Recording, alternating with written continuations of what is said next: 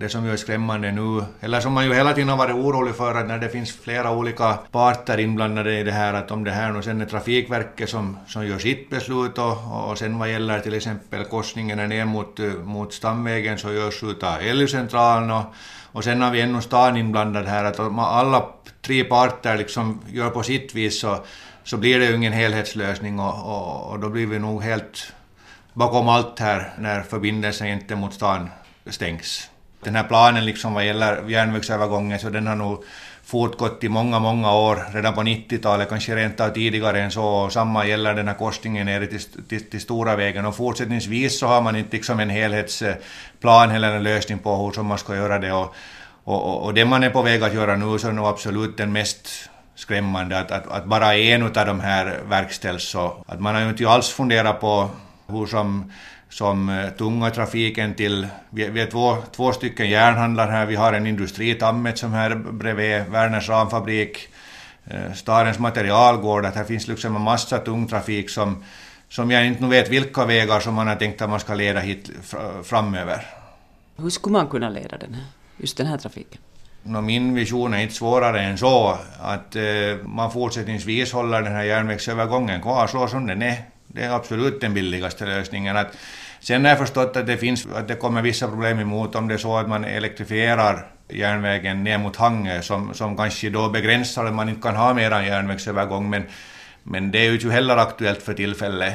Den är ju försedd med bommar och, och hastigheten som körs på vägarna här runt om så är ganska låga så att risken av att någonting ska hända så är nog ganska lite. Det som nu skedde här för, för var det nog ett år tillbaka sen när, när ena specialtransporten fastnade så det var ju felbedömningar utav de som gjorde det. Och så är det förstås alltid i en trafikolycka, att det handlar om, om, om felbedömningar, men, men, men, men fortsättningsvis vill jag ju påstå att det är kanske en av de mest säkraste eh, järnvägsövergångarna som vi nu har på, på sträckan mellan Karis och, och Hangö. Jag skulle inte säga att, att risken av att man krockar med tåg är problemet, men att, att risken är kanske större att bilarna krockar med varandra som kommer från olika håll. Hur pass tät är den här trafiken med sådana här liksom tyngre fordon här då? Till Tammet så körs det nästan 8000 ton varor liksom årligen. Till vår butik så kommer liksom flera räckor per dag och hos våra konkurrenter också.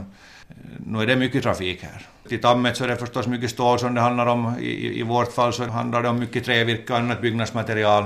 Fullskaliga med, med släpvagn och allt och, och sen bara lastbilar som, som kör här. Och de kommer nog riktigt från No, ganska lite från Hangehållet, det är nog säkert då att de har kommit liksom från, från Salohållet i så fall. Och då har man ju lätt att ta sig till det här området eftersom man får vika från Stamvägen, raka vägen upp hit till det här området. Men sen kommer man från Helsingforshållet så finns inte den möjligheten utan då måste du vika in i Raksvikkorsningen och förbi brandstationen, sen över järnvägsgången idag, men, men, men vilka vägar som de har tänkt att eh, trafiken sen ska ta sig, så det blir ju liksom via Formis då i så fall, eller så är det upp via bron och runt rondellen och ner tillbaks på, på Stora vägen och sen in i den här korsningen nere vid Stora vägen. Så det är nog någon som inte har funderat till slut nu om man bara stänger den här järnvägsövergången.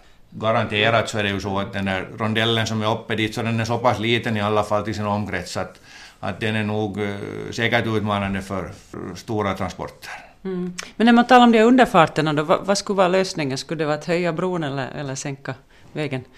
Då igen sen att är vi, är vi ute på, på stamvägen så då är det väl LU-centralen och, och, här har jag nog förstått att, att möjligheten att få liksom pengar för sådana projekt så något sånt finns nog inte heller liksom budgeterat. Och det har vi ju sett länge att här i Västnyland så, så har vi fått ganska lite trafikpengar överlag så att, att jag tror nog inte heller att det är liksom en ens realistiskt att tänka. Men fortsättningsvis, jo det är en möjlighet att man till exempel kan, kan skala av vägen så att det blir högre höjd under bron till exempel och, och, och den vägen får de här specialtransporterna under.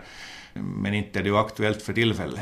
Här i fastigheten som jag verkar så håller vi på att mista en av våra största hyresgäster och, och för tillfället har vi kanske andra spekulanter på den här fastigheten där där trafiklösningarna framför allt är en, en viktig detalj för att de ska vara intresserade av etablering på det här området. Och, och nu har man då igen en gång liksom startat en sån här osäkerhetsfaktor som garanterat gör det att vi liksom är längre från varandra i de diskussioner som vi nu hittills har fört.